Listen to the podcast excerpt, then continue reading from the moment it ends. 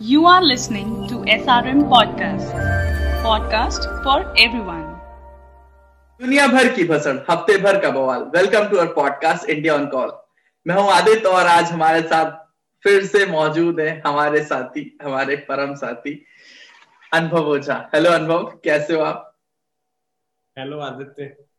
मैं पिछले एपिसोड से ये बात नोटिस कर रहा हूँ कि तुमने मुझे परम साथी कहना शुरू कर दिया। मुझे तो लगता है कि अब मुझे बोलने की ज़रूरत भी नहीं है कि अभी कौन आ रहा है साथ में। अब बस अब अब से सोच रहा हूँ कि अगली बार से सीधे शुरू कर दिया करूँगा। हाँ अब तो मुझे लगता है कि जो भी हमारे श्रोता हैं उनको हमारी आदत पड़ चुकी होगी।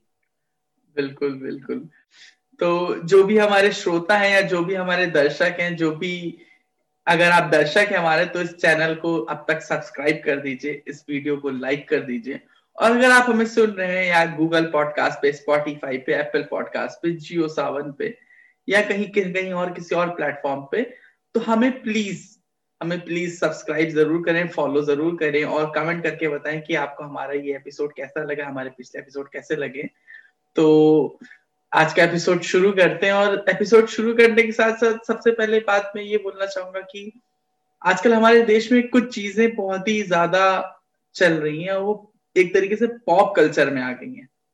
तो पॉप कल्चर में नेशनलिज्म बहुत ज़्यादा है। पॉप कल्चर में क्या कहते हैं हिंदुइज्म भी बहुत ही ज़्यादा है। और पॉप कल्चर में वन नेशन और वन वन नेशन के साथ वन कुछ और जुड़ जाता है, वो भी बहुत ज़्यादा है। तो उसी तर्ज पर आज जो है वन नेशन वन कार्ड की एक स्कीम लॉन्च हुई है। प्रधानमंत्री नरेंद्र मोदी ने आज शाम को, आज तारीख में बता देता हूँ, तारीख है अट्ठाईस दिसंबर। तो आज शाम को नरेंद्र मोदी जी ने एक मेट्रो लॉन्च किया जो कि ड्राइवर लेस मेट्रो उसके साथ साथ एक national common mobility card launch किया है। और उसके बारे में वही हेडिंग है कि one nation one card type से। तो अनुभव से इस बात के बारे में हम शुरू करना चाहेंगे, पूछना कि अनुभव, ये वन नेशन वन कार्ड वाली जो कंसेप्ट आया है national common mobility card NCMC तो ये है क्या? और ये करता क्या है आखिर? आदित्य इसका इसको बताऊँगा मैं एक एग्जांपल से बताऊँगा। सपोज़ आप अपनी आप मेट्रोपॉलिटन सिटी में रहते हैं जैसे मुंबई में रहते हैं या फिर दिल्ली में रहते हैं तो आप अपने घर से कार लेके जाते हैं। आपको ऑफ़िस पचास साठ किलोमीटर दूर है। तो आप क्या करते हैं सरकारी पार्किंग में अपनी गाड़ी पार्क करते हैं। वहाँ से आप बस पकड़ते हैं जो कि नियरेस्ट मेट्रो स्टेशन के करीब है। वहाँ पे मेट्रो स्टेशन पे आप जाते हैं मेट्रो पकड़कर आप अपने ऑफ़िस जाते हैं और वापस फिर मेट्रो से घर घर का वही सेम रूट फॉलो करते हैं कि आप मेट्रो पे आएँगे फिर जो जो डेली ट्रांसपोर्ट की बस है उस पर बैठेंगे फिर पार्किंग से गाड़ी उठाएँगे फिर घर जाएँगे। आप ये रूट आप पैटर्न फॉलो करते हैं। तो हम्म, हम्म, हम्म। समझने की बात ये है कि आप जितनी बार भी हर एक पॉइंट का इंटरफेस में आप जाते हैं हर बार आपको पे करना पड़ता है। आपको पार्किंग का पैसा पे करना पड़ेगा फिर आपको बस का पैसा पे करना पड़ेगा फिर आपको मेट्रो का पैसा पे करना पड़ेगा। तो हर बार एक ना एक टाइम लैग हो रहा है ठीक है? हम्म, तो हम्म, हम्म। अब इसके कुछ कुछ छोटे छोटे ट्विक्स हैं छोटे छोटे ट्विक्स हैं यानी कि जैसे आप रोज रोज़ाना ऐसा काम करें तो आप क्या करेंगे? आप मेट्रो का एक कार्ड बनवा लेंगे पाँच सौ हज़ार रुपए रिचार्ज करा के रख लेंगे ताकि मेट्रो की वो चीज़ सॉर्ट आउट हो जाए। दूसरी चीज़ ये है कि आप अगर आप और भी ज़्यादा एक्टिव इंसान है तो आप क्या करेंगे? आप एक महीने का बस का भी पास बनवा लेंगे। हम्म, हम्म। वो ज़्यादातर अमूमन लोग बनवाते ही हैं जो बराबर जाते हैं उसी रूट से हाँ। हाँ और तीसरी चीज़ है फिर आपको पार्किंग का पे करना पड़ेगा। तो इसमें क्या आपको मल्टीपल चीज़ों पे अपना ध्यान रखना पड़ेगा कि मेरा इसका पैसा खत्म हो गया मुझे ये पास बनवाना है अभी यो मुझे पार्किंग का पैसा देना है। तो एक तरह से क्या हो रहा है कि समय इस चीज़ों में टाइम लग रहा है और जो है कॉस्ट जो है कॉस्ट ऑफ़ ट्रांजेक्शन बढ़ रही है क्योंकि आपको मल्टीपल बार ये सब चीज़ें करनी है। तो government one nation one card का एक कॉमन मोबिलिटी कार्ड के रूप में ये कॉन्सेप्ट लेके आई है कि आप जहाँ पर भी जाएँगे आपके पास एक डेबिट कार्ड होगा। उस डेबिट कार्ड को आप जो है वो जो आपने मशीन्स देखी होंगी जो कि ऑटोमेटिक फेयर करेक्शन सिस्टम उसको बोलते हैं। जो दिल्ली मेट्रो पे भी देखी होगी दरवाज़ा अपना हाँ, हाँ, खुलता है हाँ, वो कार्ड छुआएँगे। हम्म, तो। आप जितनी बार भी उसको क्रॉस करेंगे तो चाहे आप मेट्रो में बैठिए, चाहे आप डीटीडीसी की बस में बैठिए, या फिर आप कहीं पार्किंग में जाइए तो हर बार आप एक ही कार्ड से ये तीनों जगह मतलब इंटर ऑपरेबिलिटी ऑफ़ कार्ड है ऑफ़ ऑफ़ मोबिलिटी कार्ड का पूरा कॉन्सेप्ट है वन नेशन वन कार्ड मतलब आप जितनी भी बार मोबिलिटी कर रहे हैं, आपको कहीं भी डिफरेंट कार्ड बनवाने की या मल्टीपल पेमेंट सोर्स रखने की ज़रूरत नहीं है। एक ही कार्ड से आप कई जगह इस्तेमाल कर पाएँगे। तो अभी गवर्नमेंट ने ये जो कार्ड है वो आज लॉन्च किया। इसकी सबसे हम्म। पहली यूज़ जो है वन नेशन वन कार्ड के तहत अभी जो एयरपोर्ट एक्सप्रेस लाइन है उसमें इसका यूज़ है। धीरे धीरे ये जो मैंने अलग अलग मोड ऑफ़ ट्रांसपोर्ट बताया उसमें हर जगह यूज़ होगा। हम्म, हम्म, तो मतलब कि कह सकते हैं कि एक ये एक वैसा कार्ड है जिसमें ना आपको बस का टिकट खरीदने की ज़रूरत है। और ना ही ट्रेन का और ना ही हवाई जहाज़ का। अगर आपके पास वो एक कार्ड है उसमें पैसे रिचार्ज हैं तो आप उसी एक कार्ड के साथ कहीं भी जा सकते हैं। पर मज़े की बात आदत ये नहीं है कि आपको वो कार्ड लेना है। हाँ हाँ। मज़े की बात है कि जिनके पास भी रुपए का डेबिट कार्ड है जिन्होंने पिछले अठारह महीनों में रुपए का डेबिट कार्ड जिनके पास है वो कार्ड ही वन नेशन वन कार्ड की तरह इस्तेमाल हो पाएगा। यानी कि आपके जेब में जो पिछले डेढ़ साल में अगर आपने कभी भी डेबिट कार्ड तेईस लिस्टेड बैंक है State Bank of India PNB Bank of Baroda Canara Bank जितने भी बैंक रुपए कार्ड दे रहे हैं और आपने डेढ़ साल में वो कार्ड लिया है डेबिट कार्ड तो वो कार्ड ही आपका वन नेशन वन कार्ड में इस्तेमाल हो जाएगा। अच्छा तो मतलब आपको फिर नया कार्ड बनवाने के लिए उसकी ज़रूरत नहीं रुपए कार्ड की ज़रूरत नहीं है। अगर आपके पास उस तरह का जो रुपए का जो पिछले डेढ़ साल में जो कार्ड अभी आया है जो कि आपको पता होगा आजकल वो जो पॉइंट ऑफ़ सेल मशीन भी होती है उसमें भी आपको कार्ड इंसर्ट करना की ज़रूरत नहीं होती। है हाँ. आप खाली वाईफाई रेंज बस टच करिए अपने आप पेमेंट जनरेट हो जाता है। हाँ, तो हाँ. उस फैसिलिटी भी है। तो अगर आपके पास वो कार्ड है तो आपको कार्ड भी लेने की ज़रूरत नहीं है। और हाँ. खाली डेबिट कार्ड आप निकल जाइए। हाँ तो मैं पढ़ रहा था कि अगर आपके पास वाला कार्ड है तो आप उससे बाद में जाकर के कैश एटीएम से नकद निकासी भी कर सकते हैं तो, तो आप, अग... आप तो आपका एटीएम कार्ड ही है लेकिन वो हाँ. बुक में भी काम करेगा तो आप शॉपिंग भी कर सकते हैं कहीं आ जा सकते हैं और मतलब ये जो बीच का जो पूरा प्रोसेस था ना वो एलिमिनेट हो जाएगा कि आपको पैसे निकालने या फिर आपको टोकन बनवाने या स्मार्ट कार्ड रखना है वो सब चीज़ें एलिमिनेट हो जाएगी आपके पास एक ही डेबिट कार्ड रहेगा जो कि ऑटोमेटिक फेयर कलेक्शन सिस्टम में भी काम करेगा एटीएम में भी करेगा और पॉइंट ऑफ़ सेल की मशीन में भी काम करेगा। मतलब कि वो जो एक तरीके के वॉलेट बहुत बिकते थे रेलवे स्टेशनों के बाहर जिसमें वो दिखाता है ऐसे खोलता है और पाँच कार्ड इधर लगा लीजिए पाँच कार्ड इधर लगा लीजिए तो वो धंधा यानी कि अब पूरा बंद होने वाला है। क्योंकि आप हाँ। एक ही कार्ड से अब सारे काम हो जाएँगे। तो अनुभव हाँ, हाँ। क्या कह रहे थे अनुभव आप? मैं कह रहा हूँ वो धंधा तो बंद होगा लेकिन इसके चलते और कई धंधे खुल जाएँगे। जी बिल्कुल बिल्कुल। तो अनुभव जैसे कि ये तो बात हुई कि ये स्कीम आज से कह सकते हैं कि शुरू हो गई है देश में। पर जैसे कोई भी चीज़ जब जब आती है तो एक चीज़ और है जो कि मैं किसी भी पार्टी से परे जाकर के बात करना चाहता हूँ कि हर गवर्नमेंट जो है अपना जो भी फीता काटती है, उसका पूरा क्रेडिट लेना चाहती कि हमने किया, ये हमने किया। पर असल में उसके पीछे एक बहुत ही सारे ब्यूरोक्रेट जो है काफ़ी समय से काम कर रहे होते हैं। तो ज़रूरी नहीं वो इस गवर्नमेंट में हो, ज़रूरी नहीं कि वो पिछली गवर्नमेंट में हो सकता है कभी से भी वो आइडिया आया है, उस पर बहुत सारे लोग काम कर रहे हैं। तो मैं थोड़ा सा इसके कंसेप्ट लेवल पे जाना चाहता हूँ कि ये आइडिया वाकई में कब से चल रहा था, क्योंकि एक तरीके से बहुत ही बड़ी स्कीम है। ये नहीं कह सकते कि ये उन इवेंट्स की तरह है, जब कोई नेता आकर के रात नौ दस बजे बोल दे कि अब से ये चीज़ चालू है तो ये काफ़ी दिनों का चलने वाला काम है। तो ये आपको क्या लगता है मतलब ये कब से कंसेप्ट में आया कब से कंसेप्चुलाइज होना शुरू हुआ ये चीज़? तो ये बात आपने बिल्कुल सही की कि अगर कोई जब कोई इंस्टीट्यूशन की बिल्डिंग होती है कि वो जो चीज़ है अब वो इस वक्त आ गई और आने वाले समय में आपका जीवन जीने का तरीका बदल जाएगा क्योंकि आपको अब इंस्टीट्यूशन के तहत ही चलना होगा। उस चीज़ को कंसेप्चुलाइज करने में सालों लगते हैं दशकों लगते हैं। और यही चीज़ एकदम जो हमारा कॉमन मोबिलिटी कार्ड है उसके साथ भी हुआ। इसकी जो वेंकैया नायडू जी जब खुद अर्बन ट्रांसपोर्ट मिनिस्टर थे तो उन्होंने उनको ये चीज़ सजेस्ट हुई थी कि अगर इस तरह मोबिलिटी वन कार्ड का सिस्टम आएगा बैक इन इवन इन 2004 तो मतलब काफ़ी अच्छा रहेगा देश में लेकिन उस समय हमारे पास वैसा इंफ्रास्ट्रक्चर नहीं था। तो वो चीज़ उसके बाद दूसरी शुरुआत हुई जो बेस्ट बसेस जी जी। बेस्ट बस तो 2007 में जो बेस्ट बसेस थी हम्म, उनमें वो मुंबई करके एक कार्ड बनाया गया कि ये जो कॉमन मोबिलिटी कार्ड का समझ लीजिए जो एकदम पहला वाला वर्जन जो जो आजकल के ए वन चिप्स वाले जो लैपटॉप आ रहे हैं उसकी जगह जो मेन फ्रेम कंप्यूटर वाला सिस्टम था वैसे हाँ, हाँ। समझ लीजिए कि दो साथ में गो मुंबई का कार्ड आया। वो कार्ड ये था कि वो बेस्ट बसेस में भी काम करेगा और जो वेस्टर्न रेलवे में भी जो लोकल ट्रेन चलती है उसमें भी काम करेगा।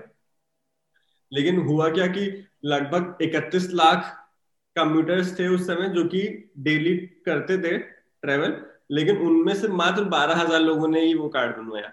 तो धीरे धीरे चल के 2010 में वो स्कीम बंद हो गई क्योंकि जो ऑटोमेटिक फेयर कलेक्शन सिस्टम वो सब का जो खर्चा था वो निकल ही नहीं पा रहा था क्योंकि लोगों ने वो कार्ड बनवाए नहीं। जी, फिर जी, उसके बाद उसके बाद क्या हुआ कि आरबीआई ने जब डिजिटल पेमेंट को बढ़ावा देना शुरू किया गवर्नमेंट ने पॉइंट ऑफ़ सेल्स जो मशीन सब जगह इंस्टॉल हुई तो नंदन नीलकानी की अध्यक्षता में 2010 में पाँच सदस्यीय कमेटी बनी और उन्होंने ये कॉन्सेप्ट दिया जो कि उन्होंने कई सारे कॉन्सेप्ट जैसे आधार कार्ड और इस तरह की चीज़ें दी थी उस समय। तो उन्होंने एक किताब भी लिखी है रीबूटिंग इंडिया तो मुझे उनका ये कॉन्सेप्ट बहुत अच्छा लगता है कि उन, उन्होंने उस किताब में लिखा कि अगर आपको भारत देश बदलना है अगर आपको हम्म, देश बदलना है तो आपको उसके इंस्टीट्यूशंस में सुधार करना पड़ेगा। और इंस्टीट्यूशंस ऐसे बनाने पड़ेंगे that can always outsmart people और इस तरह के इंस्टीट्यूशंस बनाएँगे और वो चीज़ें तभी हो सकती हैं जब जब आप टेक्नोलॉजी का प्रयोग करें। और टेक्नोलॉजी का प्रयोग करने के लिए खाली पंद्रह से बीस लोग ही आपको चाहिए जो कि किसी एक सिस्टम इम्प्रूवमेंट के लिए एक टेक्नोलॉजी लेके आ जाए। तो जैसा आधार कार्ड है जैसा National Payment Corporation of India जिसने भीम ऐप से लेके पूरा का पूरा जो आज हम ट्रांजैक्शन करते हैं उसको आप पूरा हिस्ट्री जोग्राफी हर चीज़ चेंज कर दिया। वैसे ही ये वन कार्ड का कॉन्सेप्ट आया वन नेशन वन कार्ड का और नंदन नीलानी ने ऐसी और भी चीज़ें जो सजेस्ट की थी कि ये सब चीज़ें होनी चाहिए और मात्र only fifteen twenty good techie will change the face of the country तो उसी के तहत ही उन्होंने वन नेशन वन कार्ड का कॉन्सेप्ट दिया था लेकिन उस समय 2010 की बात थी और उस समय लोगों लोगों के मन में झिझक भी थी। आपको अभी भी पता है कि हमारे जो जो लोग अभी 90s या 80s के नहीं है उसके पहले के जो बेबी बूमर्स जो हैं देश में तो जो अभी भी वो मुझे लगता नहीं है कि किसी शॉपिंग कार्ड किसी शॉपिंग मॉल में जाके अपना एटीएम कार्ड देके पीओएस में बटन दबा के अपना पेन कार्ड देके पैसे देते हैं। तो उस समय तो ये चीज़ें और भी मुश्किल थी। पहली बात ये थी। और दूसरी चीज़ थी कि फेयर कलेक्शन के लिए जो दिल्ली मेट्रो में आपने देखा ना ऑटोमेटिक फेयर कलेक्शन सिस्टम का जो दरवाजे खुलते हैं बंद। तो वो भी उसका भी इंफ्रास्ट्रक्चर इंडिया में था नहीं। तो वो चीज़ एक बैग बंदर में रख दी गई थी। और सही समय का इंतज़ार किया जा रहा था कि कब ऐसी सुविधाएँ मतलब डेवलप होगी मेट्रो भी आ जाए फेरी सिस्टम पार्किंग लॉट्स भी बन जाए क्योंकि पार्किंग लॉट्स भी तो है नहीं ना। देश में जो उतने ज़्यादा आप कहीं भी ले जाके गाड़ी ठहरिया देते हैं। तो उस तरह चीज़ें जब हुई और अब लगा कि अब थोड़ा समय सही आया तो इसको लॉन्च किया गया। लेकिन मैं ये चीज़ आदत बताऊँ जैसे कि आधार कार्ड था कि आधार लॉन्च कर दिया गया। 2010 के आसपास आधार लॉन्च किया गया लेकिन उसको अभी भी मनरेगा और सारी लिंकिंग अभी भी उस लेवल की नहीं हुई है। मतलब दस साल बीत गए। तो ये वन नेशन वन कार्ड का कॉन्सेप्ट लॉन्च तो अभी हुआ है, लेकिन at least it will take more than eight ten years कि जितने भी मोबिलिटी प्लेटफॉर्म है, कि आप लखनऊ में मेट्रो में बैठे तो आपने वही कार्ड लगा दिया, काम हो गया, फिर आप दिल्ली मेट्रो में गए, फिर कहीं वहाँ से केरला चले गए, वहाँ पे फेरी करके एक नदी से पार करके दूसरी नदी में आपने वो कार्ड छुआ दिया, वो पूरा सिस्टम डेवलप करने में अभी दस साल लगेंगे। जी जी जी, अनुभव। तो अच्छा ये नंदन नीलकाणी की से बात हो रही थी तो मैंने भी वही आपकी द्वारा दी गई वो किताब पढ़ी। तो नंदन नीलकाणी ने मुझे लगता है कि कई ऐसी चीज़ें भारत को दे दी, जो कि, जो जिसने भारत को एक बहुत ही बड़े लेवल पर बदल दिया। मतलब कि आप सोच नहीं सकते कि इतने बड़े देश में कुछ छोटी छोटी चीज़ें छोटे छोटे बदलाव किए गए, जो एक बहुत ही बड़े बदलाव हैं। जैसे कि उसमें से एक वन नेशन वन कार्ड वाली जो चीज़ आ गई, ये आधार कार्ड भी उसी का एक हिस्सा है। और एक उन्हीं उन्हीं की किताब है जिसमें उन्होंने आधार नाम रखा जाएगा। इस पे एक बहुत ही अच्छा खासा बड़ा चैप्टर है और आधार क्यों रखा गया इस पे तो वो भी शायद रिबूटिंग इंडिया है कनेक्टिंग द डॉट्स करके उनकी किताब रिबूटिंग रिबूटिंग इंडिया में। तो उस पर एक पूरा बहुत ही बड़ा अध्याय है तो अगर वो कोई सुन रहा है मैं देख रहा है तो जाकर के वो किताब ज़रूर पढ़े। ऐसी किताब है। तो जैसे कि अब अनुभव ने बोला कि शुरू तो हो गया, आज लॉन्च तो हो गया। और कोई भी, जैसे आधार कार्ड की बात हुई कि आधार कार्ड आज तो गया 2010 में, पर अभी भी वो जिस पर्पस के लिए आया था, वो पूरा पर्पस अभी उसका मतलब वो अपने फुल फ्लेज तरीके से आया नहीं है। अभी भी कई चीज़ें बची हुई हैं, आधार से लिंक होना, और उसके बाद भी आधार के को लेकर के बीच जो काफ़ी शंकाएँ भी चलती, वो भी चल ही रही है। और आज अनुभव ने ये भी बताया कि जैसे आज जो लॉन्च हुआ है तो वो अभी एयरपोर्ट एक्सप्रेस के लिए मतलब कि जो दिल्ली मेट्रो जो है, एयरपोर्ट लाइन तक जाती है, उसके लिए ही अभी लॉन्च हुआ है। तो अनुभव ये, क्या उम्मीद कर सकते हैं कि इसका जो इम्प्लीमेंटेशन है कंसेप्चुलाइजेशन तो हमने समझ लिया, इसका इम्प्लीमेंटेशन कैसे होगा और कब तक होगा, उम्मीद क्या है, भारत को ध्यान में रखते हुए? आदित्य, पहली चीज़ है कि ये सवाल आता है कि अगर मतलब हम लोग यूपीआई के थ्रू पेमेंट तो अभी दो चार साल से कर रहे हैं। ठीक है? दिल्ली मेट्रो में जो जो स्मार्ट कार्ड है उनको भी कुछ समय से यूज़ कर ही रहे थे। हम्म, हम्म। तो ये जो चीज़ है ना कि इंटर ऑपरेबिलिटी वाला कॉन्सेप्ट क्यों नहीं आया कि आपको कहीं किसी मॉल की पार्किंग में जाना है या फिर सरकार की पार्किंग में जाना है तो वो ऑटोमेटिक गेट खुले आपने अपना कार्ड लगा दिया वो सिस्टम क्यों नहीं आया? या फिर बस में कि आप बस के दरवाजे पे बस रुकी आपने अपना कार्ड छुआया दरवाज़ा खुल गया उतरे आपने कार्ड छुआया पैसा कट गया। तो वो सब चीज़ें अभी तक क्यों नहीं है उसका रीजन ये था कि हमारा जो देश है मतलब जो हम लोग कभी भी हमेशा ये बात करते कि India has never been a manufacturing hub India from the very beginning India was an agrarian economy I still feel it is an agrarian economy though the agriculture contribution to GDP is very low, but 50, more than 56 people, 56% of this country are working in the agriculture sector. तो हमने क्या किया? हमने एक leave frogging कर दी और हमने manufacturing को सीधे छलांग मार के हम सीधे सर्विस सेक्टर में पहुँच गए। और हमारे देश के लोग टीसीएस और इन्फोसिस और विप्रो एच में कॉग्निजेंट में काम कर करके लाखों लाखों लोग उसमें खप गए। लेकिन उसकी वजह से क्या इफ़ेक्ट आया कि जो देश में कुछ आधार मतलब एकदम बेसिक चीज़ें होती है। जैसे मैं छोटा सा एग्जांपल खुद अपनी, मैंने अपनी वाइफ को दिया था कि जो कैंट कंपनी है, जिसका हेमा मालिनी जी प्रचार करते हैं कैंट का वाटर प्यूरिफायर ये सब चीज़ें तो मैंने सेल में कैंट का टोस्टर ले लिया। तो मैंने टोस्टर आया, मैंने सोचा, यार, ये तो भारत का प्रोडक्ट है और ये सब मुझे ऐसा लगा।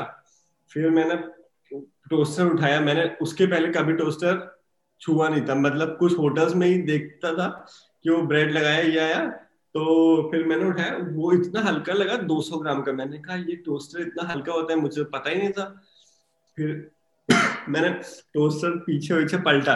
फिर उसमें लिखा था मेड इन चाइना और आप बात मानिए खाली कि वो जो कैंट का टोस्टर है उसमें जो नीले रंग का जो कैंट का लोगो है ना उसने बस वो लोगो उस पर चिपका दिया बाकी पूरा का पूरा वो कैंट का टोस्टर चाइना से एज इट इज़ उठ के आया तो अगर कल को प्रेस्टीज उस कंपनी को देगी तो सेम टोस्टर रहेगा, बस वो भारत में आएगा और प्रेस्टीज उसमें अपना छापा मार देगा।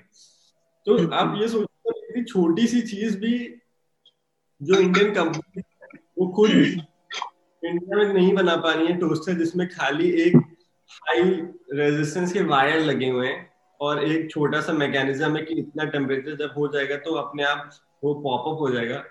वो चीज़ जब नहीं हो पा रही है तो फेयर कलेक्शन के लिए जो डोर बनते हैं, जो आपने मेट्रो में देखे, दरवाज़ा अपने आप खुलता है, बंद होता है, उसको ऑटोमेटिक फेयर कलेक्शन सिस्टम कहते हैं एएफसीएस तो वो इंडिया में तो बनती ही नहीं है। तो और ऊपर से दूसरी चीज़ ये है कि इसमें जो फेयर है वो बैंक का ट्रांजैक्शन भी अलाउड है तो ये कॉम्प्लेक्स प्रोसेस है। मतलब इसमें एक मैकेनिकल सिस्टम भी है मैन्युफैक्चरिंग का प्लस इसमें सर्विस सेक्टर का इन्वॉल्वमेंट भी है। तो ये दोनों चीज़ें करना मुश्किल और ये भारत में थी नहीं। इसी की वजह से ये इम्प्लीमेंट नहीं हो पाया। हम्म, हम्म। तो ये तो बात वही होगी कि अभी तक क्यों नहीं हुआ था? और इसका इम्प्लीमेंटेशन कब तक हो जाएगा? इसकी क्या हम उम्मीद रख सकते हैं? आदित्य इसके इम्प्लीमेंटेशन की जो बात आपने कही तो मैं एक आर्टिकल पढ़ रहा था कि 2022 में 2022 में ये जितने भी जो दिल्ली मेट्रो है, वो 400 स्क्वायर किलोमीटर का उसका पूरा 400 किलोमीटर का उसका पूरा स्ट्रेच है, पूरा जो एनसीआर में तो दो साल तो इसे आदत ये सोच लीजिए कि खाली दिल्ली मेट्रो ही मिलेगी तो हम्म। अभी वो साठ किलो किलोमीटर का जो स्ट्रेच है ये एयरपोर्ट लाइन का उसमें काम कर रही है, दोनों आने आने जाने दोनों वाला। और उसके बाद मेट्रो का जो 400 वाला है, उसको फुल फ्लेज इम्प्लीमेंटेशन में 2022 लग जाएँगे। तो मोटा मोटा समझने की ये बात है कि ये जो कार्ड है, ये मल्टी मॉडल ट्रांसपोर्ट सिस्टम के लिए है। मतलब कि जहाँ पे आपको रिजर्वेशन नहीं कराना है, आपको चालू खाते में चढ़ना उतरना है। चाहे आप ट्रेन में बैठ रहे हैं, चाहे बस में बैठ रहे हैं चाहे ट्रैम में बैठ रहे हैं चाहे रैपिड ट्रांसपोर्ट सिस्टम में बैठ रहे हैं आरटीएस में बैठ रहे हैं चाहे फेरी में बैठ रहे हैं। चाहे फेरी में बैठ रहे हैं हर जगह इंटर ऑपरेबिलिटी है। तो खाली मेट्रो में इंप्लीमेंट होने में इसको दो साल लगेगा जो कि इंटर ऑपरेबिलिटी भी नहीं है एक ही सिस्टम है। हम्म, हम्म। तो इसको पूरे देश में इंप्लीमेंट होने में दस साल लग जाएँगे अभी क्योंकि उसको जो मैंने रीजन बताया था वो रीजन ये है कि इसके लिए जो ऑटोमेटिक फेयर कलेक्शन सिस्टम है वो इंडिया में उसका इंफ्रास्ट्रक्चर है नहीं और उनका इंफ्रास्ट्रक्चर आधे तो इंडिया में इसलिए नहीं था क्योंकि ये जो doors automatic fare collection system है। इसका एक एक एजेंसी है एक संस्था है E M V CO E M V CO accreditation देती थी कंपनीज़ को जो कि ये ऑटोमेटिक फेयर कलेक्शन वाले डोर्स बनाती थी कि आप को हम ऑथराइज कर रहे हैं या we are giving you accreditation क्या बना सकते हैं? आप डोर्स बना भी सकते हैं और आप बैंक के साथ ट्रांजैक्शन कर भी सकते हैं। मतलब आपने जो सिस्टम बनाया वो इतना सटीक है और इतना कारगर है कि आप उसको डोर खोलेगा बंद होगा और ट्रांजैक्शन भी स्मूथ होगा।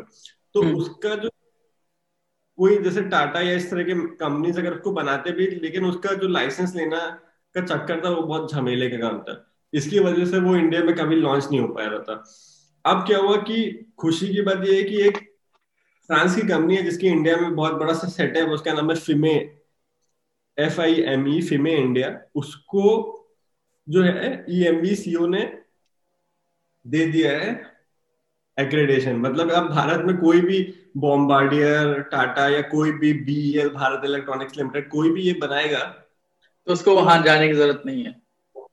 ईएमवी सीओ में जाने की ज़रूरत नहीं है वो फीमे इंडिया से ले लेगा और वो ठप्पा लगा देगी सर्टिफिकेट देगी तो you are ready to go तो फिर भी मुझे लगता है कि मैन्युफैक्चरिंग मतलब वैसे देखा जाए तो जैसे अगर आप मार्केट को समझिए तो ये बीईएल जो भारत इलेक्ट्रॉनिक्स लिमिटेड है वो अभी सबसे पाइनियर गवर्नमेंट की जो खुद कंपनी है उसको बहुत अच्छा चांस है और बीईएल ने करार किया है इन सब चीज़ों में इसका थोड़ा सा एज भी है।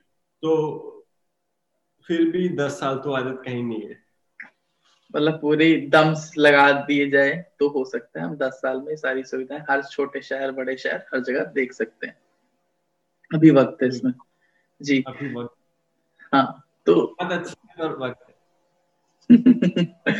तो ये तो आदत अपनी यूपी की भाषा में कहें तो अभी तो ये अंगड़ाई है आगे बहुत लड़ाई है। ये तो मतलब यूपी की वैसे तो ये कविता है कविता की लाइन है पर यूपी की भाषा इसलिए क्योंकि मैं एक जगह कहीं पढ़ रहा था कि हर जगह कोई डॉक्टर निकलता है कोई इंजीनियर निकलता है यूपी में लोग यूपी में लोग पहले युवा नेता निकलते हैं छात्र नेता निकलते हैं जुझारू नेता निकलते हैं। तो यूपी के लिए काफ़ी आम चीज़ है ये भाषा। ये ये बात जो है। और, और अच्छा एक चीज़ में मेरे मन में ये चूँकि अब तो चलिए हमने सारी बातें कर ली कि है क्या आया कहाँ से क्या क्यों नहीं आ रहा था? अब कब तक आ जाएगा? हर जगह हो जाएगा। ये सारी बातें तो हो गई।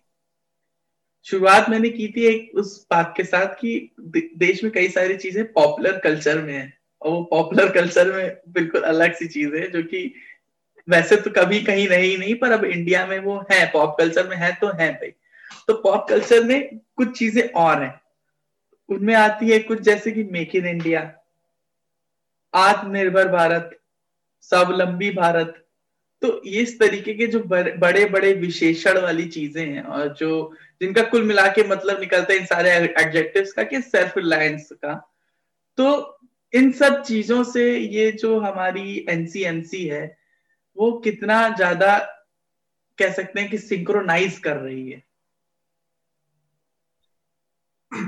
आदित्य पहली बात तो ये कि जो आत्मनिर्भर भारत का कॉन्सेप्ट है अभी जितने भी सरकारी संस्थान है और जितने भी टेंडिंग प्रोग्राम है उनमें स्पेशल सरकार का डायरेक्टिव है कि आप लोकल जो मैन्युफैक्चरिंग यूनिट्स हैं उनको बढ़ावा दीजिए उनके लिए प्रेफरेंशियल ट्रीटमेंट का क्लॉज रखिए हम्म, पहली बात हम्म। ये दूसरी चीज़ ये है कि अब जब मैं आपको पता है कि मैं जब अभी कुछ समय पहले कहीं कोई क्लोथिंग लाइन में गया था, किसी क्लोथिंग लाइन में।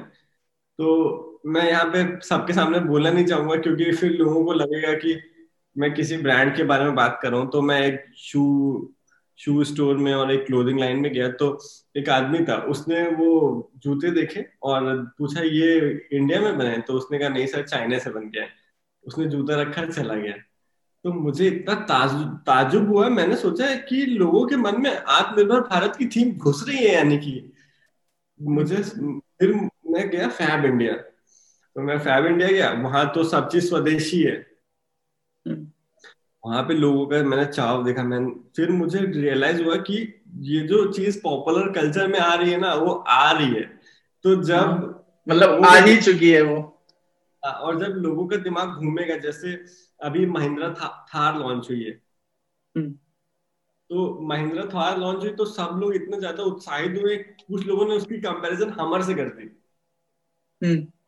कि हमर को टक्कर दे देगी ये ऐसी और इंडिया का प्रोडक्ट है महिंद्रा का प्रोडक्ट है तो इस तरह की चीज़ें उठने लगी हैं तो क्या है कि किसी भी देश को ना जगाने की ज़रूरत होती है और मतलब मुझे क्या लगता है कि जो जैसे जो डेमोक्रेसीज है तो हमारा देश जो पता है आदित्य हमारा देश जो है वो जो मिडिल क्लास के घर के जो लड़के होते हैं ना, बिल्कुल सेम वैसा ही उसका माइंडसेट हमारे देश का माइंडसेट और हमारे जो युवा मिडिल क्लास घर के लड़के ना सेम माइंडसेट है। मुझे एकदम बात, अब इसमें मुझे कोई कंफ्यूजन नहीं है।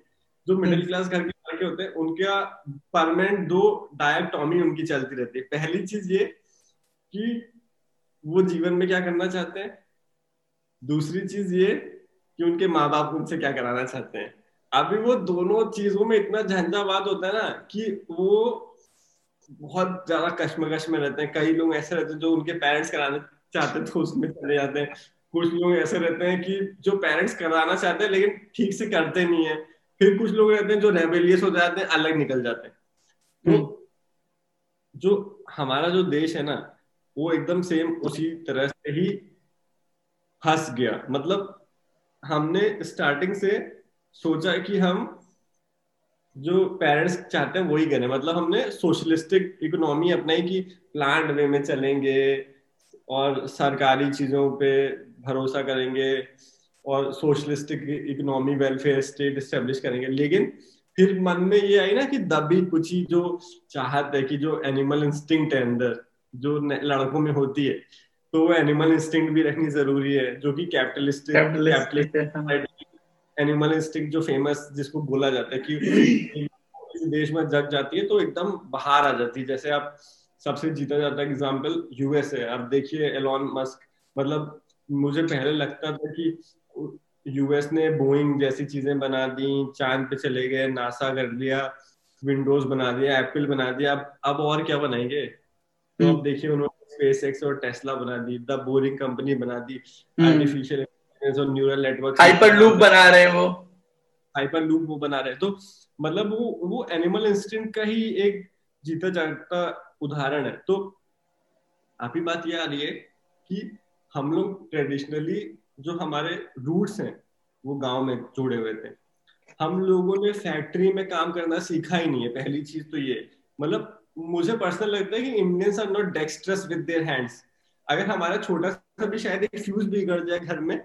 तो वो अगर कोई आदमी थोड़ा सा भी दिमाग लगा के उसको देख लेगा ना शायद खुद से कर दे। बट द केस इज़ या फिर एक कोई पाइप लीकेज है तो हमारे पास उसके सामान ही नहीं रहते कि हम उसको ठीक करके सही कर लें। हम्म, हम्म। तो क्योंकि we are not dexterous with hands लेकिन जो इस तरह की जो कंट्रीज़ हैं तो उनके अंदर वो डेक्सटेरिटी है जिसके बल पर और उनके पास वो एनिमल इंस्टिंक्ट भी है। तो उनके पास एक कमोबेश एक अच्छा सा संतुलन है, जिसकी वजह से वो इन सब दिशाओं में आगे बढ़ते हैं। लेकिन अब जब हमारा देश आत्मनिर्भर भारत की तरफ़ आगे बढ़ रहा है और मुझे लगता है कि वो एनिमल इंस्टिंक्ट मोदी जी समाज में जगा रहे हैं और लोगों को प्रोत्साहित कर रहे हैं कि आप स्टार्टअप करिए और लेकिन ये जब ये सारी बातें मैं कर रहा हूँ तो भी मुझे एक चीज़ तो यही लगती है कि इंडिया में स्टार्टअप तो बहुत सारे हो रहे हैं। हम्म। इसमें डाउट नहीं लेकिन वैल्यू क्रिएशन के स्टार्टअप नहीं हो रहे मतलब जो समाज में एक नया प्रोडक्ट लेके आए उस तरह के स्टार्टअप हम्म। अभी भी नहीं आ रहे जैसे आप इलॉन मस्क का एग्ज़ाम्पल है उसने क्या किया? एक प्रोडक्ट लेके आया ना समाज में। उसमें तो उसमें तो रॉकेट ले आया ना। हाँ कंपनी ले आया। वो टेस्ला की कार ले आए कोई आदमी थ्री डी मैन्युफैक्चरिंग ला रहा तो जैसे जैसे आत्मनिर्भर भारत आगे बढ़ेगा और लोगों को ये बात समझ में आएगी कि अगर आपको देश आपको देश का विकास करना है तो आपको प्रोडक्ट्स पे फोकस करना पड़ेगा। मतलब जो हम लोग सर्विस सेक्टर इकोनॉमी और जितने भी स्टार्टअप्स हैं वो एक सर्विस स्टार्टअप्स हैं। मतलब हम्म, हम्म, उनकी हम्म। चीज़ें वो आर्टिफिशियल है टैंजिबल थिंग्स नहीं है। तो जब हमारे स्टार्टअप टैंजिबल चीज़ें बनाने लगेंगे कि हम ईवीज बनाने लगे हम डिफेंस की चीज़ें बनाने लगे। हम बॉम्बार्डियर की तरह ट्रेन के कोचेस बनाने लगे। हम या फिर हम कुछ और ऐसी प्रोडक्ट्स लेके आए कि हम इलेक्ट्रिकल ब्रशेस बनाने लगे। हमारे यहाँ कोई लोग उठकर जैसे मुझे कैंट कर देख के टोस्टर इतना बुरा लगा है मैं मुझे पता है कि वो चीज़ इतनी कठिन नहीं है मैं टोस्टर बनाने लगू। हम्म, हमने अपने इंजीनियरिंग के दिनों में उसे बनाना सीखा भी है। हाँ, तो जब हमारे जब हमारे देश के युवा इस चीज़ में फोकस करेंगे पहली बात ये कि वो नए ऐसे स्टार्टअप लेके आए जो कि यूनिक प्रोडक्ट्स लेके आए या फिर जो प्रोडक्ट इंडिया में बन नहीं रहा और हम उसको इम्पोर्ट कर रहे हैं। तब हमारा देश जाएगा नंबर वन या फिर नंबर टू जो स्टेब्लिश कंपनीज़ हैं जैसे टाटा है। मैं रिलायंस का नाम नहीं लूँगा क्योंकि रिलायंस प्रोडक्ट ज़्यादा बनाती नहीं है। हम्म। तो मुझे एक बार से टाटा ही मन में ख्याल आता है तो जैसे टाटा है वो ऑलमोस्ट हर तरह के प्रोडक्ट बनाती है तो अगर वो खुद उनका डेलिबरेट अटेम्प्ट इस डायरेक्शन में हो कि वो इंडिया में जो चीज़ें नहीं बन रही हैं, या फिर जो चीज़ें चाइना से इम्पोर्ट हो रही हैं और लो कॉस्ट चीज़ें हैं, और उसमें ज़्यादा टेक्नोलॉजी इन्वेस्टमेंट नहीं, उस तरह के बड़े बड़े हब्स खोले कि सरकार इंसेंटिव्स दे मैन्युफैक्चरिंग हब्स के लिए, और कई सारे रिबेट्स दे टैक्स में टैक्स को कम रखे और इंजीनियरिंग कॉलेजेस भी उस तरह का ओरिएंटेशन कराए कि लोग डेक्स्ट्रस बने। बचपन से भी जो गांधी जी का ट्रस्टीशिप का कॉन्सेप्ट था कि वोकेशनल ट्रेनिंग इस तरह से दिया जाए कि लोगों को हाथ से काम करना आए। मतलब इंडिया में क्या है, बगैती बहुत ज़्यादा होती है, लेकिन हाथ से काम करने वाले बहुत ही कम है। तो जब उस तरह की चीज़ें बदलेगी और हमारा देश जो यूएस में आप 1776 के आसपास देखते थे, जो हो रहा था या फिर जो जो चीज़ें रेनिसा के आसपास यूरोप में हुई थी। जब वो मूवमेंट हमारे देश में आएगा तो हमारा जो डेमोग्राफिक डिविडेंड जिसकी बात कही जाती थी मतलब जब से मैं छोटा था तब से मैं डेमोग्राफिक डिविडेंड का गाना सुनता था। और अब समय आ, आ गया है कि अब ऐसी बुक्स मार्केट में आने लगी ऐसे आर्टिकल्स आने लगे कि द लॉस्ट डेमोग्राफिक डिविडेंड या फिर वो डिमिनि वो लॉस्ट अपॉर्चुनिटी कॉस्ट इस तरह की बुक्स आने लगे कि जो हम चीज़ इस्तेमाल कर सकते थे वो हम कर ही नहीं पा रहे। तो हमारे पास दिमाग है लोग हैं हर आदमी के पास दो हाथ है काम करने के लेकिन वो सब चीज़ें आ नहीं रही है क्योंकि उसका बहुत स्ट्रक्चरल इश्यूज़ हैं उसके साथ। कि हम्म। फावड़े से सबसिस्टेंस फ़ार्मिंग थी फावड़े से लोगों ने काम किया नहीं। और लोगों ने हाथ से काम किया ही नहीं, जो मेरी कहने की मतलब भाई ये सब कंपनी है, फिलिप्स है, ये सब बाहर की कंपनी थी। इंडिया में इस तरह की कंपनीज़ आई नहीं है और इन्होंने ज़्यादा लोगों को रखा नहीं प्लांट में। छोटे ग्रह उद्योग स्टेब्लिश नहीं हुए। तो जब ये सब चीज़ें आएँगी, इसमें अभी 20 25 30 साल लगेंगे, फिर हम देखेंगे कि कुछ बदलाव आएगा। तो ये तो ये तो बात हो गई। अब ये बताइए अब जब सवाल था हम एक बार उस पर आते कि ये जो हमारा एनसीएमसी है ये कितना उसी कंसेप्ट के साथ घुल मिल पा रहा है ये उस कंसेप्ट के साथ आदित्य मैंने ये बात ये की इस कंसेप्ट के साथ हंड्रेड परसेंट अलाइंड हो रहा है और हम्म। जो फ़िल्में भी दे रहा है बस इंतज़ार ये है कि कई सारी कंपनियाँ आए और आत्मनिर्भर भारत के तहत वो जागे और देश में ऑटोमेटिक फेयर कलेक्शन सिस्टम बनाए अगर सरकार कोई ऐसी योजना बना दे कि हर एक दस डिस्ट्रिक्ट में एक ऑटोमेटिक फेयर कलेक्शन सिस्टम की यूनिट लगा दे दी जाएगी तो हो सकता है जो चीज़ मैं पंद्रह साल दस साल बता रहा हूँ वो अगले पाँच साल में भी हो जाए लेकिन जब तक ऑटोमेटिक फेयर कलेक्शन की यूनिट हर एक नहीं लगेगी तब हम्म। तक हम आत्मनिर्भर का कितना भी गाना गा ले कुछ भी सार्थक होने वाला नहीं है। सही बात है। अंत में हमें देखना तो यूट्यूब पे वीडियो ही हो जाता है फिर। तो बहरहाल, काफ़ी अच्छी बात की आपसे हमने और उम्मीद करते हैं कि वन नेशन वाले और वन कार्ड वाले जो सीरीज़ है, उसमें ये कार्ड आगे जा करके काम आएगा, हम सबके काम आएगा और हम इसे जल्द से जल्द इस्तेमाल कर सकेंगे। फ़िलहाल ये एक कंसेप्ट लेवल पर मुझे जो है काफ़ी ज़्यादा अच्छी चीज़ लग रही है। और बस यही है कि ये कब तक आता है और इसका इम्प्लीमेंटेशन कैसे होता है, सवाल बस सारे इसी चीज़ों पे क्योंकि पॉलिसी वाइज जो है अनुभव आप भी देखें तो हम, हमारे पास पॉलिसी की कोई कमी नहीं है। आपने जैसे बोला ना कि भारत में सब बकायती करने के लिए बहुत तत्पर रहते हैं तो हमारा पॉलिसी लेवल पर कुछ मामला खराब नहीं है। हमारे यहाँ बहुत अच्छी अच्छी पॉलिसी आई है और एक सरकार आती है, उसको रोक देती है, उसको फिर दूसरे नाम से चलाती है, फिर दूसरी आती तीसरी चलाती है, वो चला नहीं पाते। वरना आप अगर आप कोई भी नीति आयोग की भी वेबसाइट खोल के देख ले तो उसमें इतनी अच्छी अच्छी चीज़ें पड़ी कि आप देखोगे कहोगे अच्छा ये ऐसे होना था ये तो कुछ और ही चल रहा है। तो बहरहाल आपका बहुत धन्यवाद अनुभव कि आपने इतना वक्त हमारे लिए इस हफ़्ते फिर से निकाला। बहुत धन्यवाद। शुक्रिया आदित्य। और उम्मीद करते हैं कि हम जल्द ही अगले हफ़्ते एक और ऐसे धमाकेदार एपिसोड के साथ आएँगे। कुछ ऐसी अच्छी अच्छी बातें करेंगे। तो जो भी इस पॉडकास्ट को अभी देख रहा हो यूट्यूब पर तो वो अब तक आप आ गए हैं तो अब आपको सब्सक्राइब कर ही देना चाहिए लाइक कर ही देना चाहिए। अगर आप इस इस पॉडकास्ट को सुन रहे हो स्पॉटिफाई पे गूगल पॉडकास्ट पे एप्पल पॉडकास्ट पे जियो सावन पे, या कहीं पर भी, या हमारी वेबसाइट पर, जिसका नाम है एम पॉडकास्ट डॉट कॉम तो इसको लाइक करिए। इसको लोगों के साथ शेयर करिए, इसको फॉलो ज़रूर करिए। हम हर हफ़्ते आपके लिए ऐसे ही ढेर सारे पॉडकास्ट लाते रहेंगे। और तब तक के लिए धन्यवाद।